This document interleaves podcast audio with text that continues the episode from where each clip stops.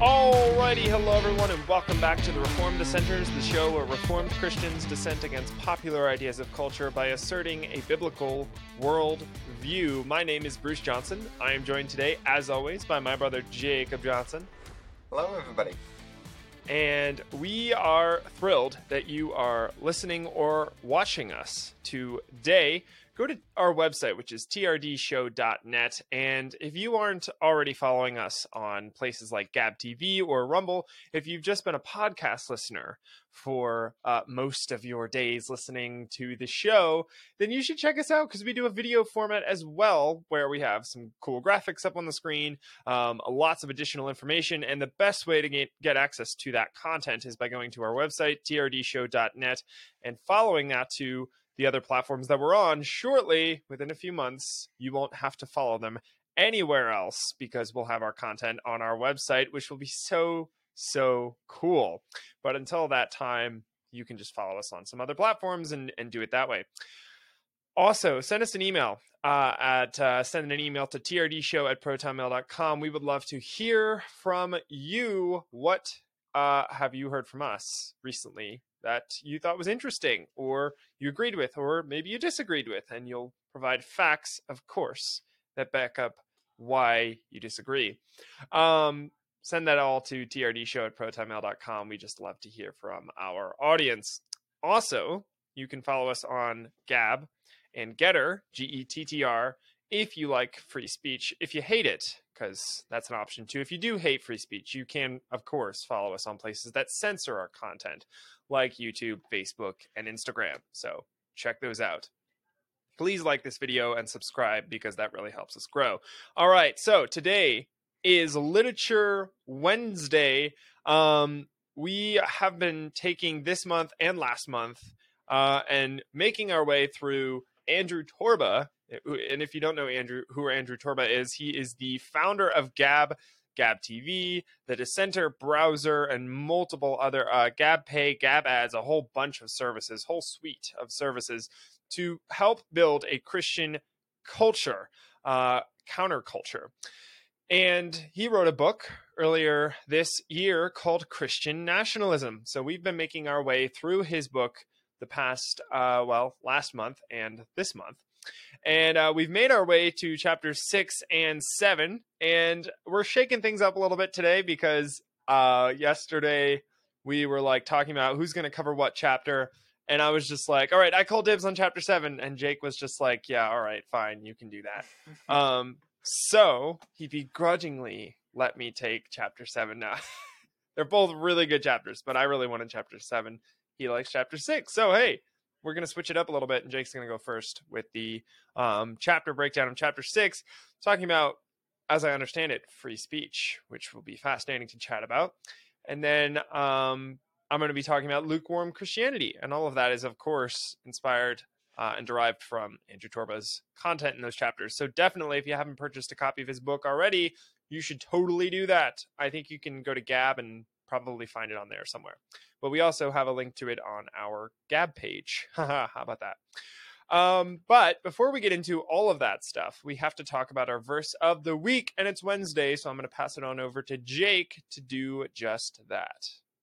Alrighty, and our verse this week, as it has been all week, First Peter chapter 3, verses 22, and it's no longer verses for this week. Well, not verses for this week, it's only one verse. So it's actually in fitting with our description of verse of the week.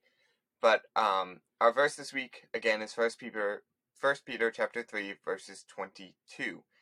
And it says, Jesus Christ, who has gone to heaven and is at the right hand of God, with angels, authorities, and powers having been subjected to him. And the basic understanding of this verse, and probably what Bruce and I want to focus on mainly, is that this is saying that all authorities and powers and angels have been subjected to him. He has all the authority. He has all the power over the authorities. So he gets to say what those authorities should do. He has the power. And this goes back to This goes back to the Great Commission in saying that all authority on heaven and on earth has been given unto Christ. Go therefore. And that's in fitting with that. And really, like, if you haven't noticed by now, almost all of the verses that Bruce and I have been going on over the show have been this theme of God having reign and having dominion, and that we are to understand this from that we are to have this understanding that God has dominion and has the power and has the authority, so we should go therefore and take dominion of all the earth. As it says in Genesis, and I think it's like Genesis 1 or Genesis 2, it talks about the dominion mandate, that we are to subdue the earth. And that is in connection with this, that Christ has the authority, so then go therefore and take dominion. So, it's just like something that hopefully our audience has noticed throughout this entire time of us on the show. We've been really going over and hammering out all these verses just to show you that there are scriptural references to say that Christ has power over everything, and he has power over the government. The government is not some... All the governments. Right. Not oh, that is civil. True. You're right. When we say government, we mean... Well, when we say government, it should mean all of the governments, not just the civil government. But when people say government, they mean the civil government. But in this case, a lot of people like to say that the civil government is outside of Christ's reign. Which completely isn't true. Hopefully, our audience has seen that through all the verses. Yeah. But I've been rambling, so let's move on. That was really good. And we definitely focus on those verses for a reason, because we hope that it prompts Christians to ask further questions. The realization that Christians need to come to today is that Christ has authority over every aspect of their lives.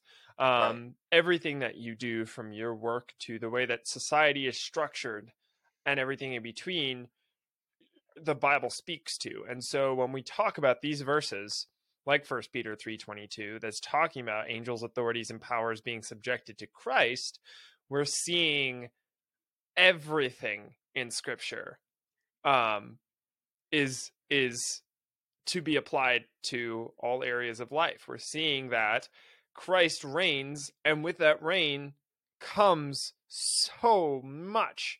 And there's no way we can answer all of those questions on our show, which is why we just want to get you asking questions, and then we can send you to people who are way smarter than us and have been studying this for a lot longer, and who are not even alive today, but have, people like Greg Benson, people from decades ago and even centuries ago who have studied this, because none of this is new.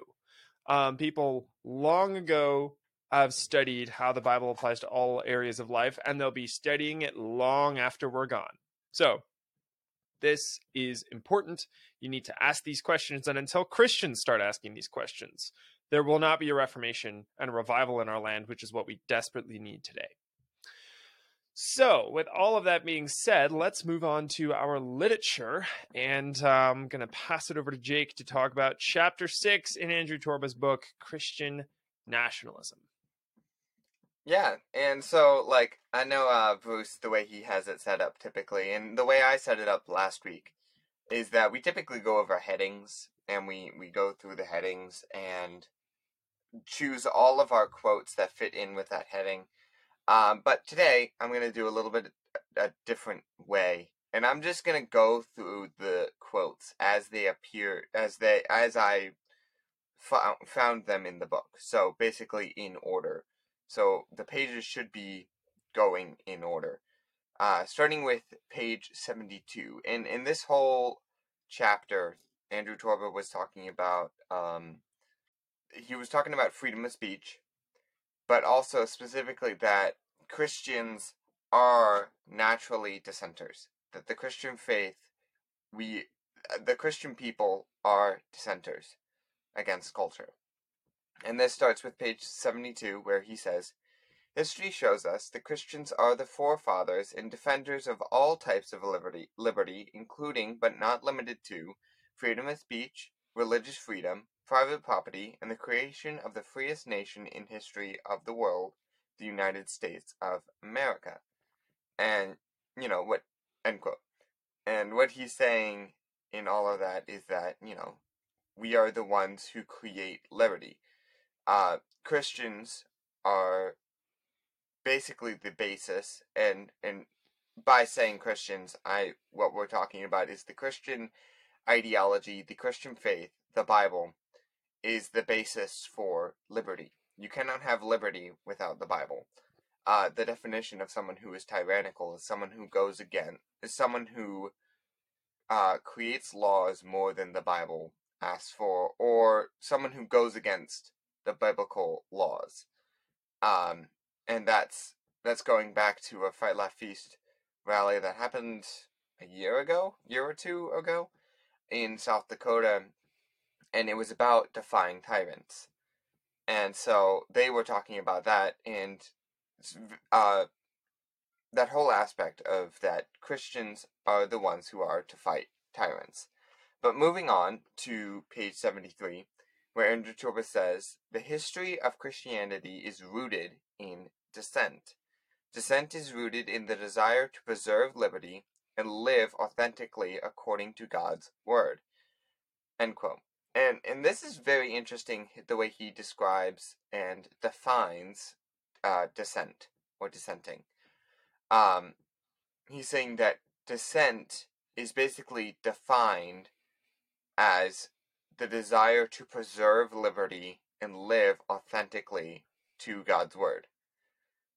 And so, really, you get this idea, and at least our current culture has this idea, that dissenting is just arguing or taking the opposing side, or like wanting to attack. Being contrarian.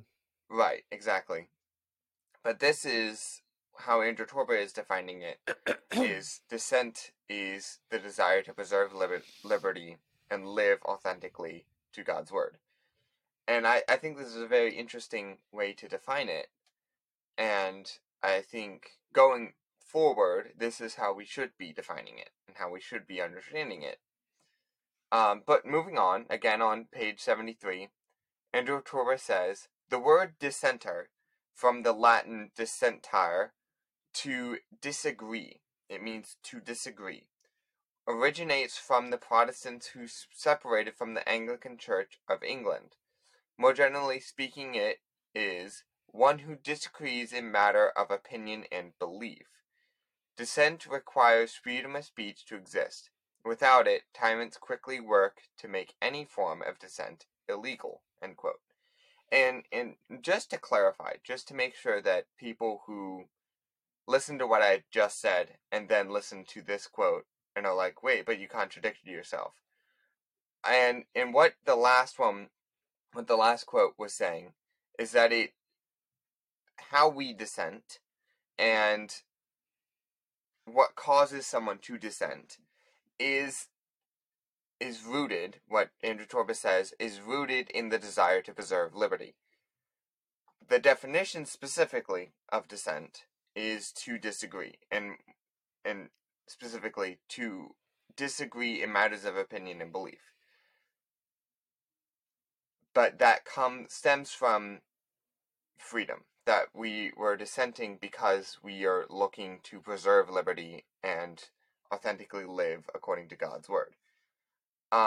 And where we find this, Andrew Torba goes on to page 74, and it really puts this into kind of perspective, because some people may wonder, well, the Christians really aren't people who fight back, and Christians really aren't the people who argue. We're just, God calls us to be loving, and we should be loving in everything. And really that, a phrase that Steve Dace likes to say is that those people are trying to be nicer than God. Mm. And that, yeah. It's great because, you know, all right, if you were to think of that, God is the standard for niceness. But it's that you're trying to be more loving than God. that you think that we should be more loving than God was. And God is quite loving, but he also says to speak the truth in love, and that we should, Martin Luther also had a quote that said, peace if possible, truth at all costs. And that's the best, because we speak the truth no matter what. We do that in a loving way, for sure, but that we speak truth no matter what. And on page 74, Andrew Torba says, from Martin Luther to the Puritans to the Founding Fathers, Bible-believing Christians have and always will be crusaders and defenders of freedom. He's saying that, you know, we find all these examples in history in which these people were very dissenters, very dissenting against the ideas, popular ideas of that culture. As we say in our beginning statement as to what our show is that we are dissenters who are dissenting against popular ideas of culture. And that's what these people did. Martin Luther dissented against the popular idea of Catholicism. Yeah. The Puritans dissented against a lot of the strange and weird ideas of their current day and age, and specifically the Founding Fathers. They went completely up against England.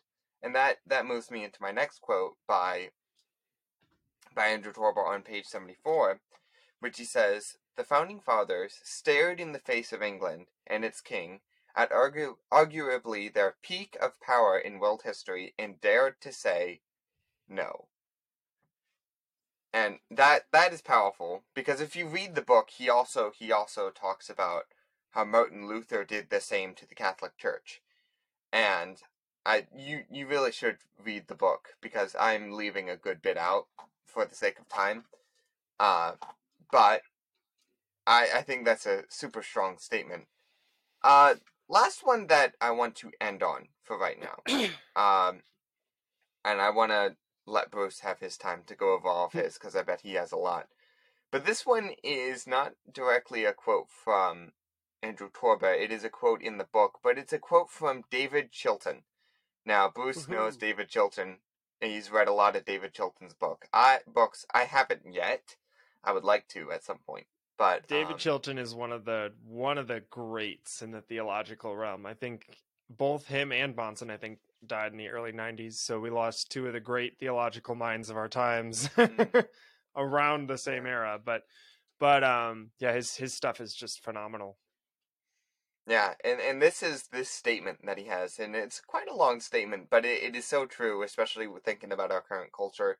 Is and I'll just quote it instead of giving a synopsis of it.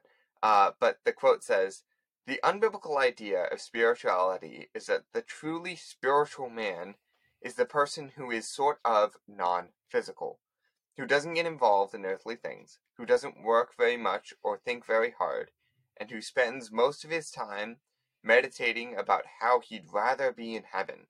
As long as he's on earth, though, he has one main duty in life. Get stepped on for Christ. The spiritual man, in this view, is a wimp, a loser, but at least he's a good loser. The teaching of the Bible is very different. Yeah. And end quote. And that is so true. And he goes on further with the quote by David Chilton to talk about what a biblical man looks like, what the biblical person looks like. Yeah. And what spiritual is actually supposed to mean. And he changes it from having a lowercase s to having a capital S, because spiritual is being filled with the Holy Spirit, is living your life, living a sanctified life, because you are imbued with the Holy Spirit. Because through the working of the Holy Spirit, you can actually go out and change things.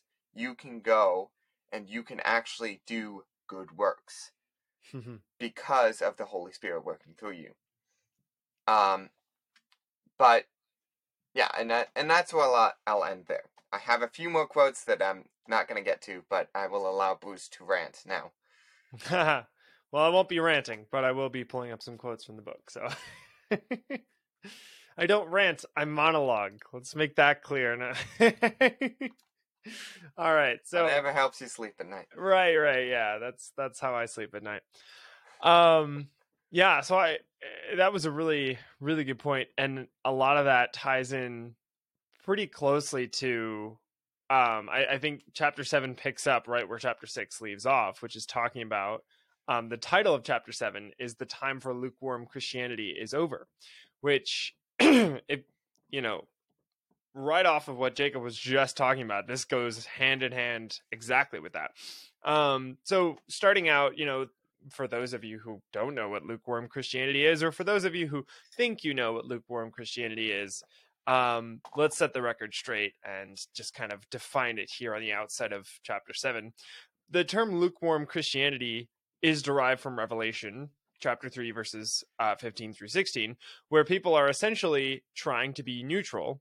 And these people are told that they will be spit out like lukewarm water. In Matthew 12:30, Christ says, "Whoever is not with me is against me, and whoever does not gather with me scatters." So we see that it's not there is no neutrality. If you're not with Christ, not only are you not planting, you are scattering. You are doing the opposite of planting. So there is no, I'm not planting seeds and building the kingdom of God like Christ has told me to do, but at least I'm not tearing down any walls. Nope. Christ says here, if you are not building the kingdom of God, you are destroying it, and you're actively trying to take it down. So there is no neutrality, and if a Christian tries to tell you otherwise, they haven't read their Bibles properly. The point is that there's no middle ground. There never has been, and there never will be. We need to live completely in all areas of our life for Christ, and our outward actions should reflect that. That is the opposite of lukewarm Christianity. Sorry to cut you off, but yeah, there's another quote that I'm thinking of, and I don't know exactly who said it, but it speaks to the same point, and it takes a little bit at the end to kind of explain it. But the quote is, "Be killing sin, or sin be killing you," and really, like, you understand that as how does that apply to building the kingdom? Well, how we build the kingdom is by putting off our personal sin, then helping the culture put off their cultural sins. And so we're either killing the sin, or we're letting the sin fester and grow. Yeah. Yep. Both culturally and personally. Yeah. Yeah. Yeah, for sure. On page 78, just to build kind of further on that concept, Andrew Torba said, "People refer to themselves as a Christian when asked about matters of faith, but you won't find them openly proclaiming Christ as their central identity." And then on page 80, he goes on and says, "The time for lukewarm Christianity is over. Christians need to rise up and proclaim the name of Jesus Christ, the King of Kings, to the world." End quote. That was page 80. So, so this is really important that we, exactly what Jacob was, saying earlier. If we're not putting sin to death, it's putting us to death. If we're not working and doing what Christ has called us to do, then we are essentially the antithesis of that. We are working against it.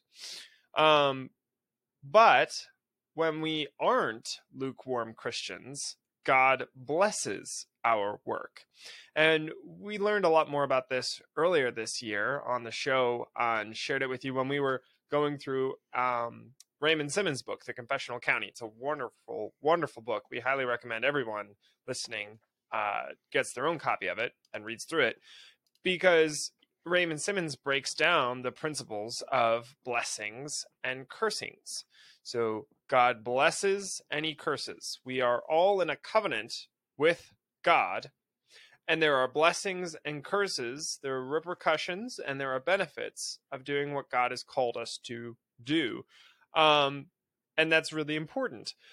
On page 80, Andrew Torba says, "We are the ones establishing nuclear families. We are the ones bringing up our children to know and love the Lord.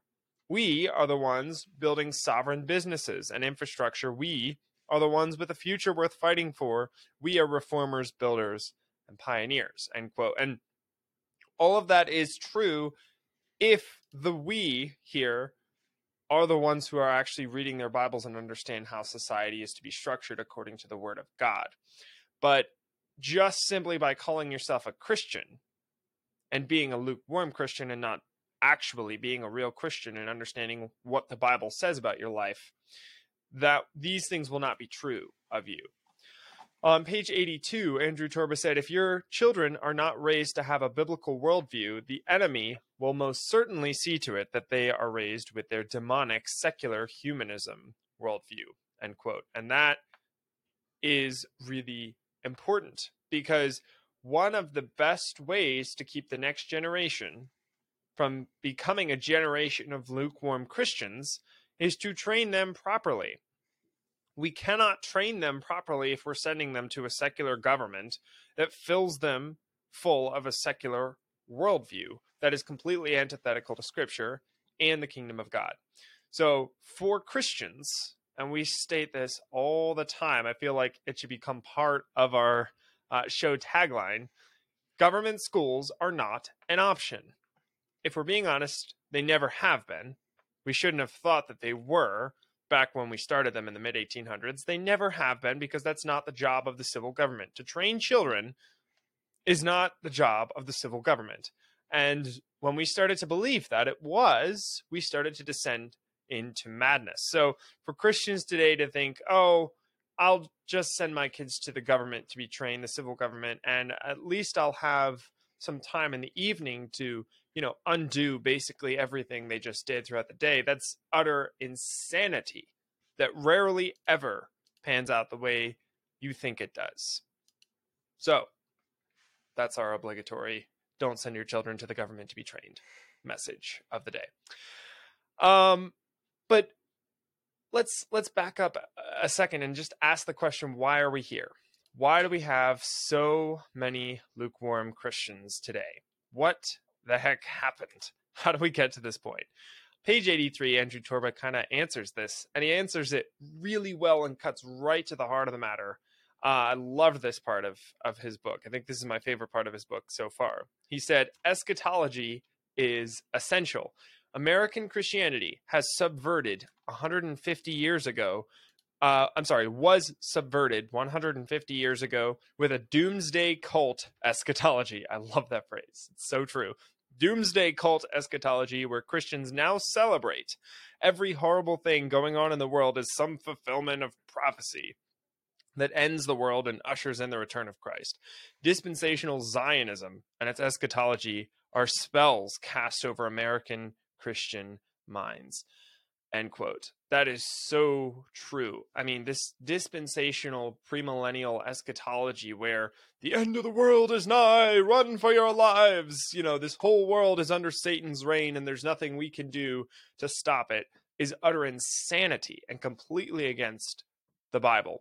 On page 83, Andrew Torba goes on and says, for 2,000 years, Christians have been builders, pioneers, inventors, and masters of art, culture, and society. When our eschatology changed, that, all of that went away. When our eschatology changed, all of that went away, because who wants to build a future for the glory of God when the end of the world could happen any second now? Which is so true. Mm. Why work for things and assume they're going to have longevity and permanence? We're working for things in the future that aren't just going to turn to dust if we don't think that they are. If we think the Bible says, all of this could all go up in a puff of smoke any second now, and what we do today really doesn't have any permanence, so let's just give as many people fire insurance as we can. That's just utter insanity, because the Bible speaks directly against that. David Chilton has written a ton of books on that topic. If you're interested in understanding why premillennial dispensationalism is not correct, send us an email at trdshow@protonmail.com. We would love to send you resources and books and all sorts of things on that very topic. All right, so we got about a minute left, and Jake and I both have finishing statements, call to action statements from the chapters that we read. We've both shared that we really love that Andrew Torba ends all of his chapters with kind of a call to action phrase, sentence, or paragraph. So Jake, I'll let you go first, and then I'll add mine. And really, I think this ending quote really fits in with what you were just saying about an eschatology of victory, and that we should be optimistic of our future. And yep. This specifically on page 77, Andrew Torba says, before I go into the quote, he's talking about that, that a lot of people are attacking us and a lot of things have changed.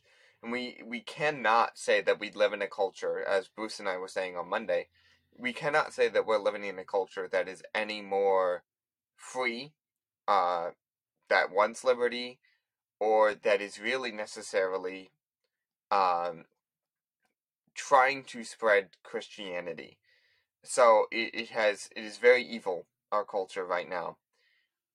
But he's saying that we will have victory. And on page 77, I will read the quote now.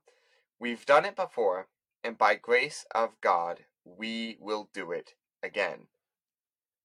And, end quote. And it's so powerful because he's saying that he can say with certainty that we will do it again.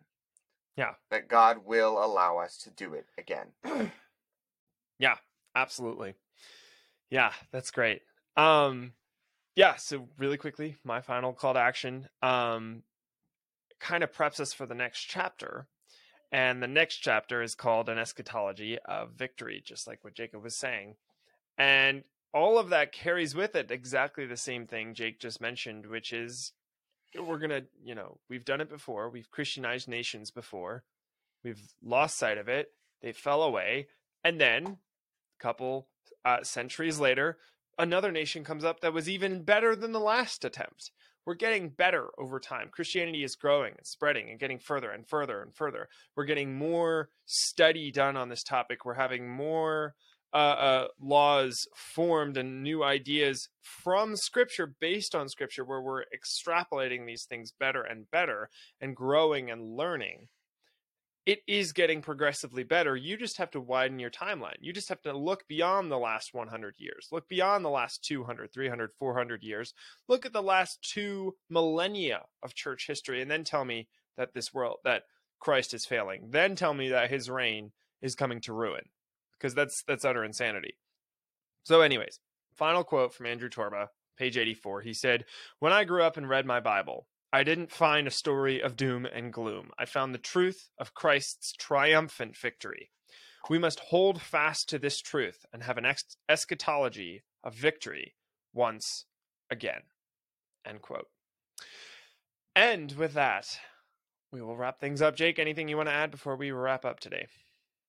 I think that's also an important point to bring out, is that just what made me think of this phrase, think of this thought, point, is that when he said we must hold fast, is that we have this victory through the working of the Christians doing something as a group. We can't do this alone, as lone people in a dead state. We must join with other Christians who are strong, who are going to help us, and there is where we have the victory, and we will grow from that. Yeah. Yep. Absolutely. Yeah. Not being separate. Yeah. Yep. Good point. Awesome. Well, thanks everyone so much for joining us today, listening or watching. Don't forget, like this video, give us a 5-star review on the podcast platform of your choice. We'd really appreciate that. And send us an email, trdshow@protonmail.com. Check out our website, which is trdshow.net. We are very much looking forward to seeing you on our Friday episode, where we have a very special guest, Brandon Raby, who is a Christian gamer. And we're going to be talking about doing video games, playing video games, creating video games, creating video game content, all of that to the glory of God. You do not want to miss our Friday episode. And remember, everyone, in all that you do, do it as unto the Lord.